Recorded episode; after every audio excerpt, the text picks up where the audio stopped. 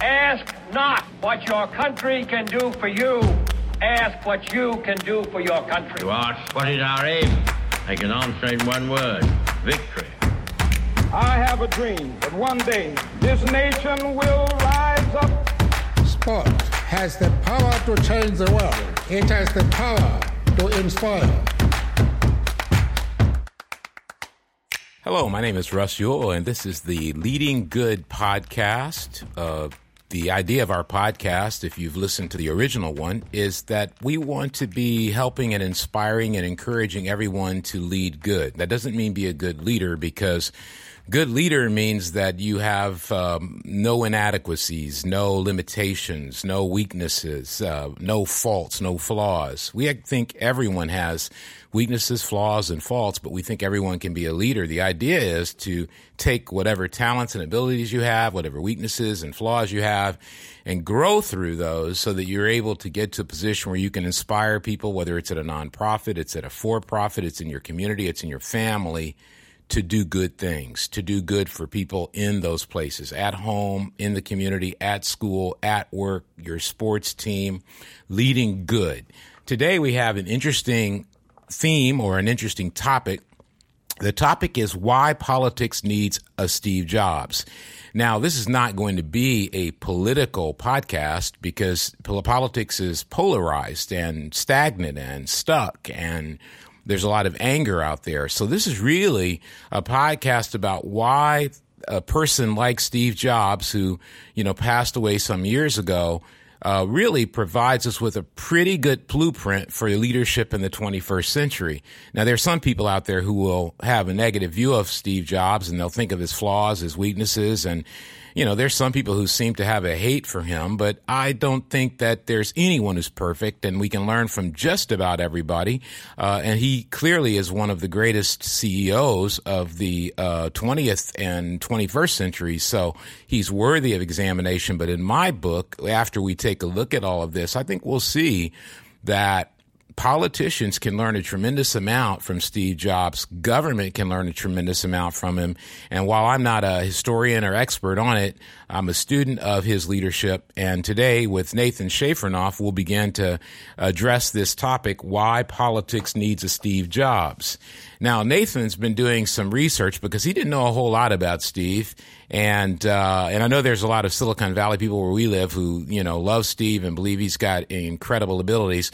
But I wanted to see what Nathan learned as he looked at it, and we'll make a connection between the Steve Jobs of Silicon Valley and company building and the political infrastructure of America in the 21st century. It's all started just me getting interested in this because I was like, I needed a new phone. And like my first thought was like, oh, I need to go to the Apple store or let me just go Google, you know, or go apple.com Sure. or whatever. And I'm like, and then I had to pause for a second because I'm like, why is that my first instinct that like I want to go to the Apple store to like find a new phone and like Apple products has become so ingrained in like everything that I do, whether it's my phone, my laptop, Apple TV at home. That's how we watch TV now. We don't even have cable, you know? And so it just made me think about this guy. I know he wasn't the only person at Apple, but he was the driving leader, the driving motivator to create this culture and this these products that have become so integral in my life, you know? And I'm like somewhere down the line that guy did something right, you know, cuz he basically changed, you know, just how we operate as society, you know, and I thought uh, on the concept of creativity and like does a leader have to be the person who's the most creative person or the most uh, driven to like come up with all the new ideas you know?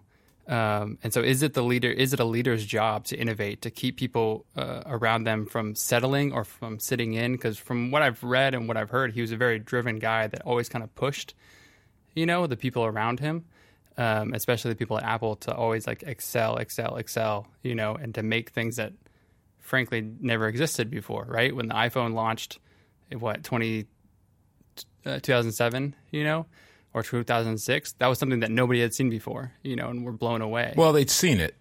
The Palm operating system had a Palm phone, and that came out earlier. And there were mobile phones, and then Yeah. iTunes had a player.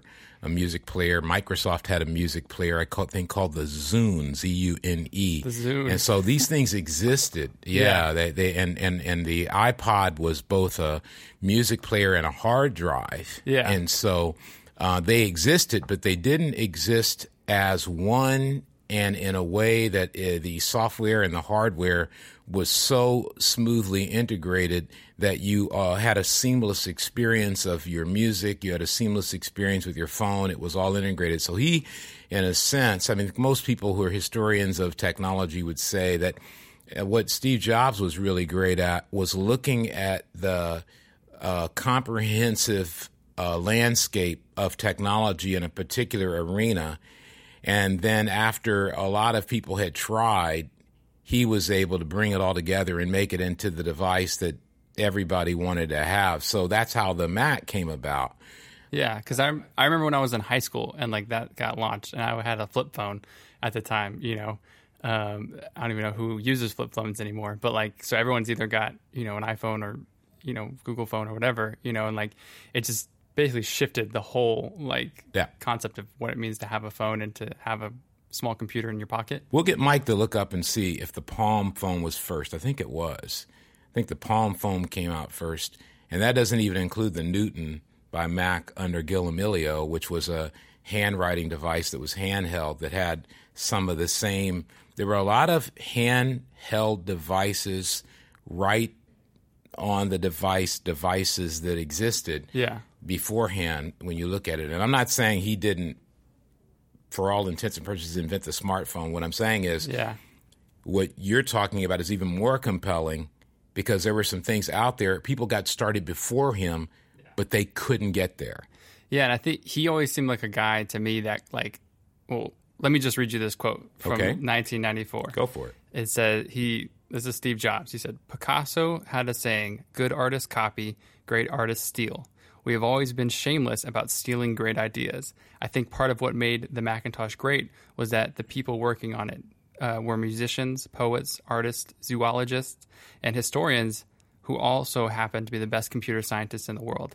And I love what he said about like good artists copy, great artists steal. And I, I think he was shameless in his, you know, stealing of things, ideas. And I remember even having conversations when I was in high school of like this touchscreen and like on the iPhone and the responsiveness of it, you know, at the time. Um, maybe if I held one in my in my hand right now, it might, it might not be the greatest, but at that time, I was like, "Wow, this is amazing." Sure. Because I think even before they had styluses, and so you're always using like a little pen type, you know, object to to interact with your device, versus the actual immediacy of your fingertips, you know, to interact with with technology. Um, but I think he was great at taking what was out there and then pushing it to the next level, or combining it and bringing it to the next level. Yeah, bringing about a sense of convergence. So, Mike, what'd you find about the Palm Pilot? Okay, so the Palm 7 came out in May of 1999. That was the first Palm with uh, wireless data communication. Yeah, so that was what year again? I missed it. 1999, the first Palm 7 came out with wireless connectivity, and it was basically a scheduling device, and you could take notes and make notes. And so, Palm, which nobody, a lot of people out there going, What in the world is Palm? You look up the Palm OS and Palm. Palm was like it. Everybody who had a device that was uh, um, uh, capable of a digital assistant, I think it was called back then.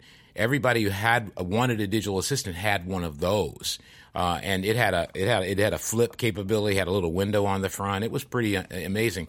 The reason I make this point is because I. I I, I, don't know how, how much I like the Picasso quote, stealing. You know, I don't, I don't know how much I like that. Uh, I mean, I, there's been a lot of people who said that kind of thing.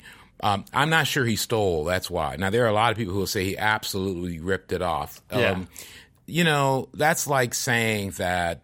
Uh, let's take politics. Lyndon Johnson, when he made the Great Society, was stealing from FDR. I think there are iterations of things, Yeah. and I think an iteration can be an invention. I don't think I, I, doubt very seriously if you look at any invention, there's ever been anything that was just like there was no hint of it before it existed. So let's let's come around and talk about some of the things that you just mentioned and why I think politics is is relevant here, and the theme being why politics needs a Steve Jobs. First thing is, in doing the Leading Good podcast, My mindset is a little bit like Thomas Friedman. Thomas Friedman, a columnist for the New York Times, has written some extraordinary uh, bestsellers, uh, everything from international relations to uh, the changing world digitally and how it affects everything from climate change to the speed of our lives. He has a quote in his book called Thank You for Being Late. It's his most recent book, and the quote says this Everyone goes into journalism for different reasons, and they're often idealistic ones. There are investigative journalists, beat reporters, breaking news reporters, and explanatory journalists. I've always aspired to be the latter. I went into journalism because I love being a translator from English to English. I enjoy taking a complex subject and trying to break it down so that I can understand it and then help readers better understand it. My mindset in doing the Leading Good podcast is not that we're trying to be experts as historians or management theorists, but that we're studying all of these things and saying, well, how can we explain it so people understand it? I think Steve Jobs was a transcendent leader, and by that I mean he was someone who would have been great at, at, at being in government. He'd have been someone who'd have been great in the nonprofit world. He'd have been someone who would have been a phenomenal um, um, organ, uh, manager or owner of a, of a, of a sports franchise, of, of a retail franchise. I mean, he, he, he would have done it. Blockbuster would still be around if Steve Jobs had been running it. I can guarantee you that. Yeah. um, and one of the things that I look at today in politics is there's a few things that are going on that I think are relevant even to the 2007 advent of the smartphone, the Palm OS, and the flip phone. Because what, what you're talking about here is you're absolutely right. You're talking about innovation. And in my view, um, you know, I'm not a Democrat or a Republican. I'm independent. I made that my mind up about that a long time ago. I grew up heavily into politics. Grew up in a family that was heavily Democratic. As a little kid, I watched the Watergate hearings. As a little kid, when I was like in elementary school, I was uh, one of the campaign managers in my city was um, for McGovern. Campaign manager lived across the street from us, and I would go and campaign for McGovern. And he got beat so bad, and then that I got discouraged, and I was like, I think I need to be a Republican or something. And and then and then I, that didn't work out. And and as I got older, I was like, all these guys are, you know, I don't know what they're doing. And then I lived in D.C. for four and a half years, and and learned a lot about politics there. And and and one, I learned that politicians are human beings. Number two, uh, I learned that politics is no different than any other organization. Organizational behavior covers them all. Psychology of crowds, groups, uh, leadership is the same no matter what you're doing. Um, and today, when you look at the polarization that's happening, a lot of anger, um, uh, there are a lot of people be angry that we're even talking about this and not taking a position. Uh, I think what you have to do is move beyond the positions of am I for health care, am I not for health care, and you have to ask the question: Is government broken? Not is the Constitution broken, but is government broken? Have we lost the capacity to know how to innovate government? So if you go back to the uh, prior to 1776, 1775, 1770, four, and I'm doing this off top of my head without uh, you know checking my books and references.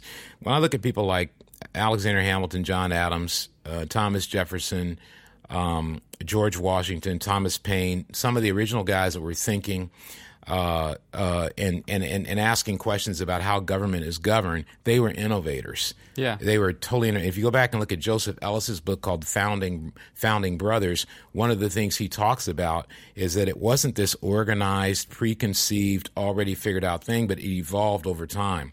What has happened is that people have lost the sense that the Constitution is a is a foundation and, and, a flexible article. It's something that's supposed to be a little bit alive. And when I look at politics today, I don't see a lot of innovators, people who are coming and saying, okay, I see what the need is, but I'm going to change this and do something radically different. FDR did that. FDR came in and said, there's a complete depression. He said, he literally said, we're going to try a lot of things and we're going to see what works. And there are people who hated the things he did, but the guy just kept innovating. We have Social yeah. Security today and people are, some people are like it's going to go bankrupt. We don't like it. We do like it. But the issue is in, in in in at the period of the 30s and the 40s social security was like a brand new thing. There yeah. was no social net. People couldn't think oh man if i if I lose my job, I, I get unemployment. There was no unemployment. There was yeah. like moving with your dad and your mom and hope they have money. You have to innovate when your back is against the wall, right? Because if the, I'm thinking about you know back in the in 1930s when there was the Great Depression, it was you know maybe arguably one of the worst times in America. So you're like you have to try things. you can't just keep doing what you're doing or like maintain the status quo because the status quo was terrible. Exactly. You know, people didn't like it. Exactly. You know, people hated it. So you're like, we're gonna try stuff, and obviously things might fail. You know, that's but exactly then some right. things might work. You know, so there is that idea in my mind of like, man, like when you're really when you either you are put with your back against the wall or you position yourself in that way of like we can only innovate to move Well, forward. well it, it, it doesn't always have to be your back's against the wall. Okay. Because what it has to be is okay. So you can have your back against the wall, like the depression, but that's a very complex subject because you know you got Hoover and what Yeah. he did before and all that. But if you take a look at Hoover, I did, Hoover was technically not doing a bad job from a technical position. Like you could argue that his policies weren't like unheard of being practiced, mm-hmm. but he he he from my point of view.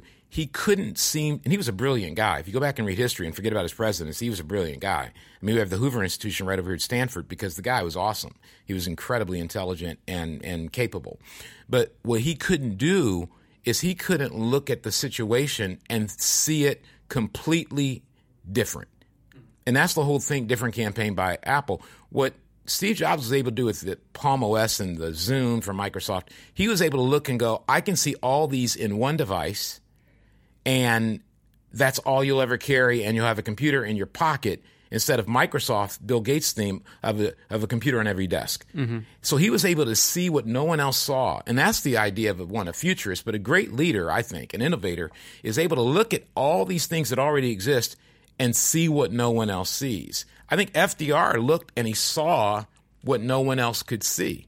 And that's one of the most important parts of leadership. It's why I think politics needs a Steve Jobs. Not someone who comes in and says, I'm for or against any particular group or policy, but someone who comes in and says, I see something nobody else sees. Yeah. Let me tell you what America looks like in the 21st century. That's what's missing. You don't hear the speech of somebody saying, I can tell you what America looks like in the 21st century. So everybody's mad and angry because basically we're taking the leftovers out of the refrigerator week after week after week and going, hey, I'm going to put the rice on top and the chicken on bottom. Well, I'm going to put the chicken on top and the rice on the bottom. And so I think people are kind of going, ah, yeah, this, this kind of reminds me of like, uh, uh, do you, if you like chicken on top, you're mad at the people who want rice on top. Yeah. If you like the rice on top, you're mad people want chicken on top. But there's not really anything new. Like if you think about it right now, there's nothing new politically being even suggested on a grand scale. David Brooks wrote an article about totally redoing elections in the New York Times about, I don't know, four weeks ago. That was brand new, but nobody picked up on that and said, I'm going to do it. That's what Steve Jobs would do.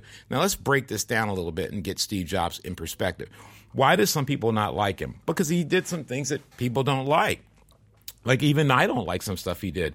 Wired magazine in, in the revolutionary uh, Steve Jobs revolutionary uh, article uh, wrote this. But there's one Mercedes. This is talking about parking, how difficult it is to park at Apple's Infinite Loop, which I've been to, and it's totally difficult to park.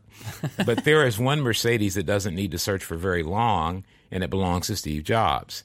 If there's no easy to find spot and he's in a hurry, Jobs has been known to pull up to Apple's front entrance and park in a handicap space. As a person who has handicap placards for my kids, I go, that is terrible. Like, I, I mean, that, that just is terrible. Sometimes he takes up two spaces. It's become a piece of Apple lore and a running gag at the company. Employees have stuck notes under his window, windshield wiper park different. They've also converted the minimalist wheelchair symbol on the pavement into a Mercedes logo. So there are a lot of other people who will say, you know, I hate him for this reason or I hate him for that reason. Everybody does something Yeah. that people don't like. And I think part of the difficulty of why we probably would never elect a Steve Jobs, he was notorious for not living by focus groups. He did not believe that a group of people could tell you what they wanted. And he, I think he had some famous thing like if Thomas Edison had said to people, Do you need a light bulb? They would have said, No, I've got candles. You know, Henry Ford had said, Do you need a car? No, I've got a horse and a carriage. And if I had said, Do you need a smartphone? People would have said, No, I've got a flip phone and I'm doing fine. Yeah. And so I think part of what it is is you is is the thing that's amazing about Steve Jobs and the reason I think he'd be an extraordinary um, politician, someone who could change things, is that he changed himself. And that's kind of what I want to want to sort of guide to. I think to have great leaders in your society, you have to be willing to take people with their flaws and allow them to grow. Any organization that really is going to be great in the 21st century has to recognize that with social media and this video record of everybody's life and picture record of everybody's life, you're pretty soon you're not going to find anybody who can be a leader that someone can't go back and say, hey, he tweeted this one time, or he did this one time, or he did that one time. I'm not talking about crimes. I'm talking about just just things that aggravate some group of people. And what I look at with him, there's a, the best book on Steve Jobs, I think, is not Walter Isaacson's biography. I don't think that's the best one. The best one is uh, a book called Becoming Steve Jobs. Um, the revolu- the evolution of a reckless upstart into I think a visionary is the title, um, and I just want to I want to read you a couple of things from that um, that are interesting, and it's going to take a minute, but I think everybody listening will enjoy it. And and and these writers are uh, former Fortune magazine writers, one of which was really knew Steve Jobs well. While he, speaking about Steve Jobs, while he was an introspective guy, he was not inclined to retrospection. Quote, What's the point in looking back? Unquote. He told me in one email. Quote, I'd rather look forward to all the good things to come. Unquote. A real answer would have to show how he changed, who influenced those changes, and how he applied what he learned to the business of making great computing devices. As I pored over my old documents, I've kept coming back to the time that many have described as his, quote, wilderness, unquote years, the dozen years between his first tenure at Apple and his return. That era from 1985 to 1997 is easy to overlook. The lows aren't as dramatic as the blowups of his first tenure at Apple, and the highs, of course, aren't as thrilling as those he engineered in the first decade of the 21st century. These were muddled, complicated times and not the stuff of easy headlines. But those years are, in fact, the critical ones of his career. That's when he learned most everything that made his later success possible, and that's when he started to temper and channel his behavior. To overlook those years is to fall into the trap of only celebrating success. This book talks all about that. Now, here's the interesting thing I moved to Silicon Valley in 1993. In 1994, I was part of a Stanford executive education program on innovation. Uh, one of the leaders there is the great business thinker Jim Collins. He was one of the lecturers in that. But in the evening session, the final evening session, Steve Jobs was. Steve Jobs was was still running Next at the time, and I had finished a book by John Sculley, Sculley on uh, called Odyssey, and it was uh, John Sculley was the CEO of Apple at the time, and Steve Jobs was on the outs. And because I'd read that, and I really didn't know much about Steve Jobs, I was like, "Wow, this Steve Jobs guy is really cool."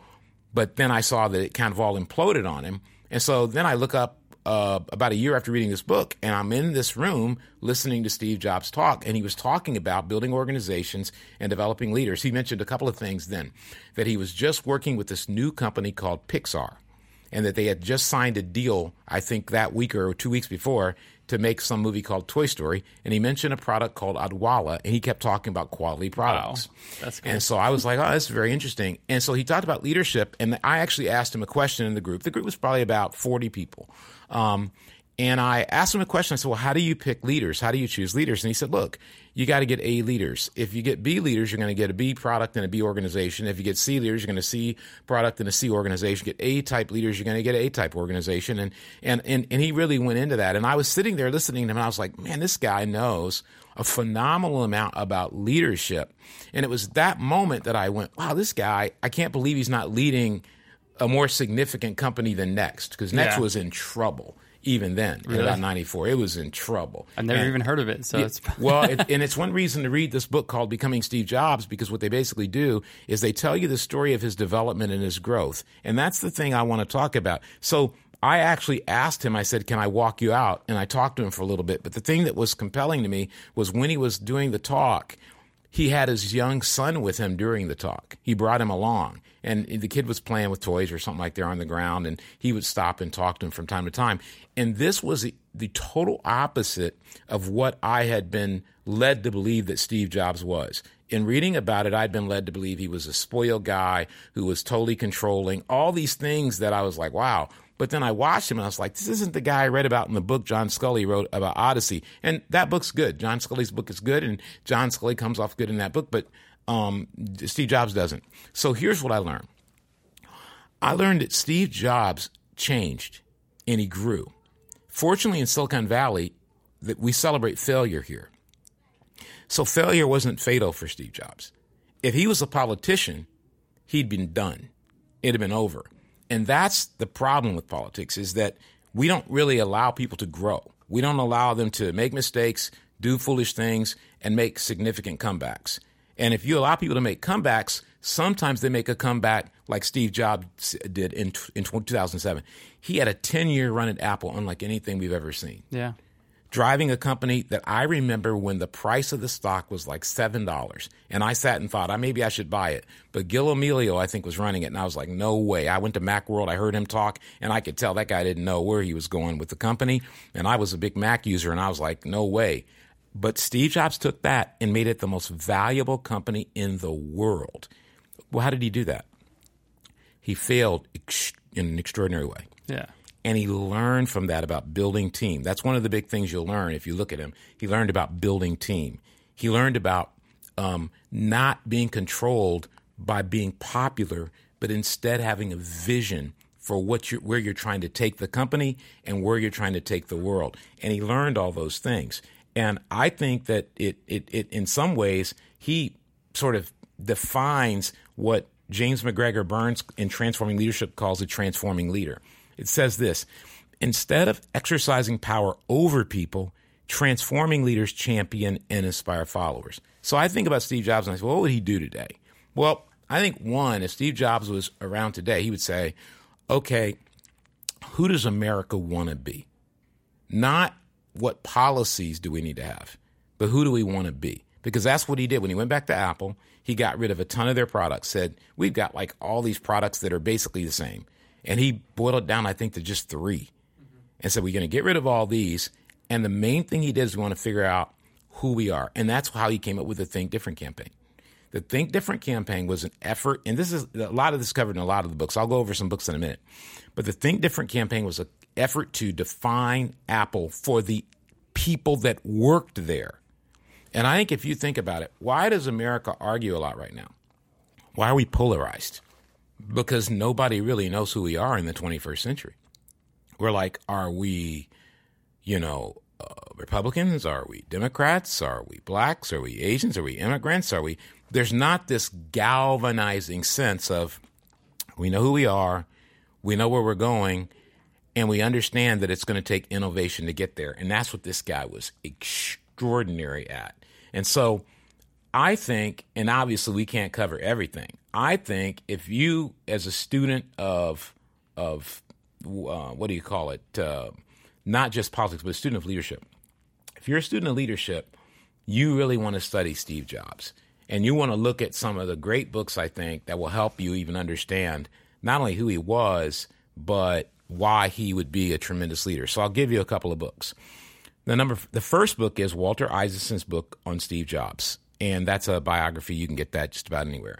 The second one is the book I already mentioned, uh, Becoming Steve Jobs, and let me look that up real quick for you and get the um, authors. So it's called Becoming Steve Jobs: The Evolution of a Reckless Upstart into a Visionary Leader by Brent Schlender and Rick Tetzeli.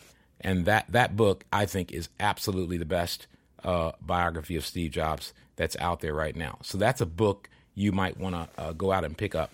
The other book you want to get, if you want to read and, and put it in perspective, is Built to Last by Jim Collins. What's interesting, when Jim Collins was at the executive education program, he was talking about leaders who knew how to build to last and leaders who didn't. And one of the leaders he pointed out that didn't know how to build to last was Steve Jobs, who would teach later and who would later on, Jim Collins would go, I was wrong.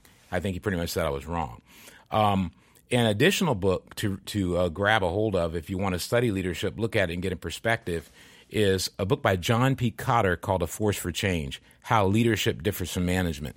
That's another reason why Steve Jobs would be good for politics. He was a leader, not a manager. Today, you have a lot of people who are managing. They don't, they don't really have a vision. They don't really have a way to look at the world to say, okay, I know there's a healthcare problem.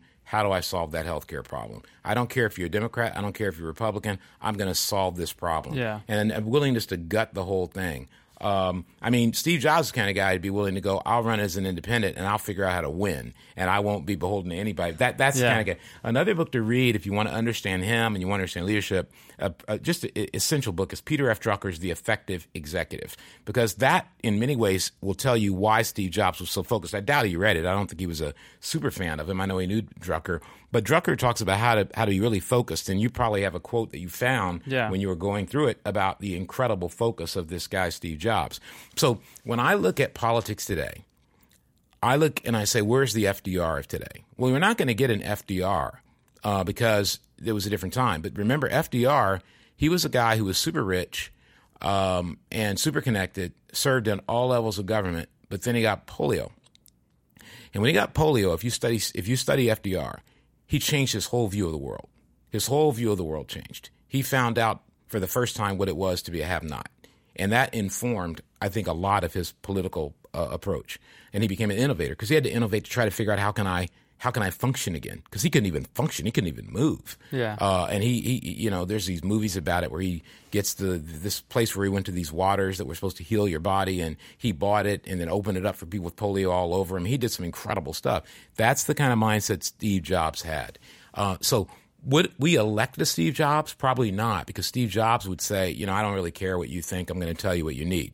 Yeah. And so we wouldn't like that. But those are what that's what innovators do. Innovators come in and go, sure, sure, sure, you think you need that.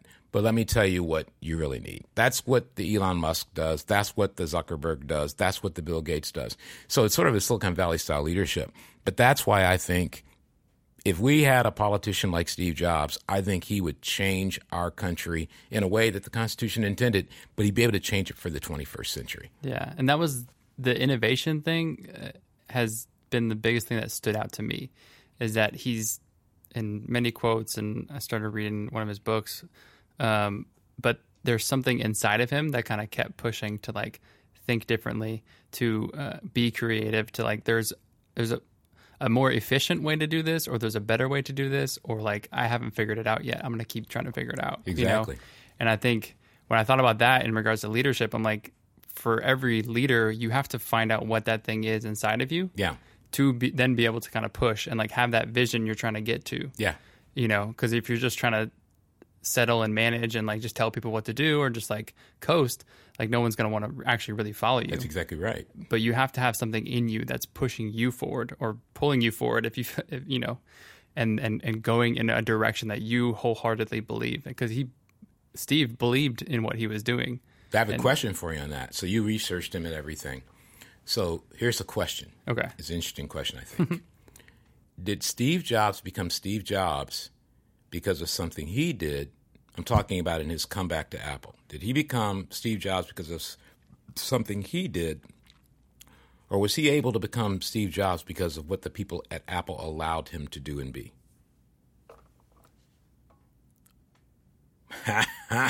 That's a tough one. I don't know. um See, my theory on this Yeah. is this. My theory is that you can't have a Steve Jobs without the people at Apple and, and really the people in Silicon Valley.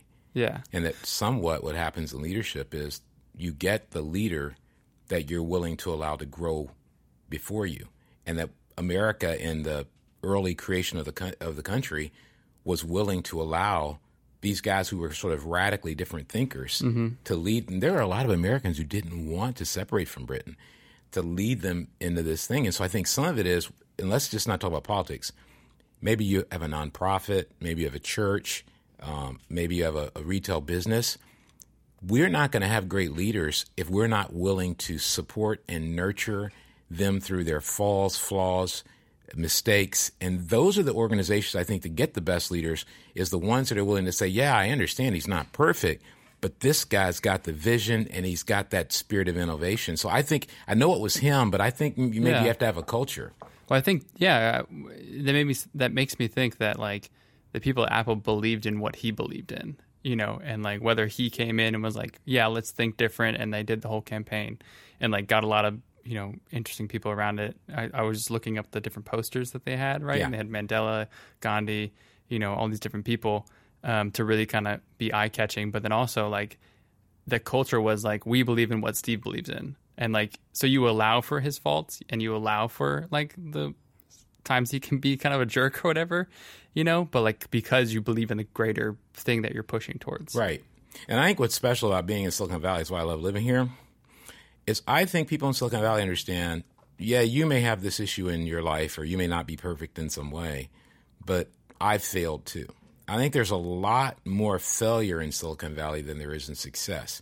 And so that's why I think Steve Jobs was so celebrated because there are a lot of entrepreneurs. You know, I have a startup, and there are a lot of entrepreneurs. We look and we go, okay, if he can come back from failure, then I can come back from failure. Yeah. And so I think that he wasn't maligned because of that. People were like, okay, I get it. And I think at Apple and Google and Facebook and LinkedIn and Boomerang and all the, the little companies around here, there are a lot of people in those companies who've tried to start companies and know how hard it is.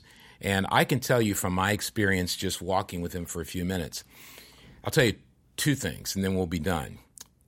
Um, when I walked out with him, he was the most normal guy.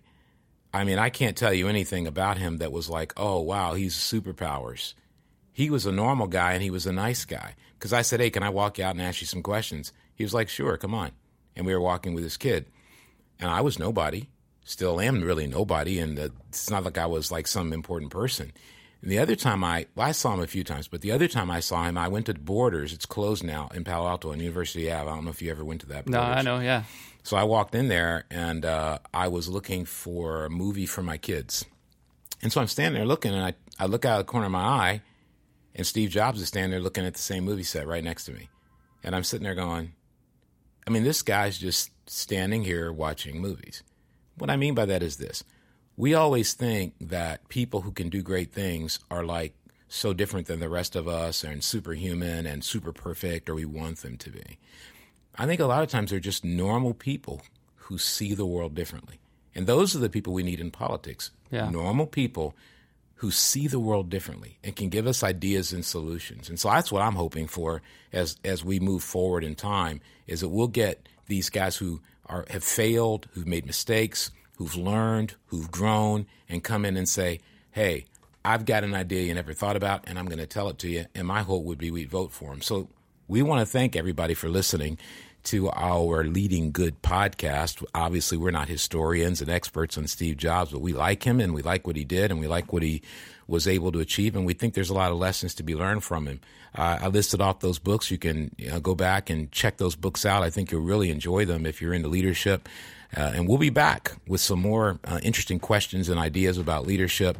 But until then, thanks for all those who are listening to us and have an extraordinary uh, rest of the year.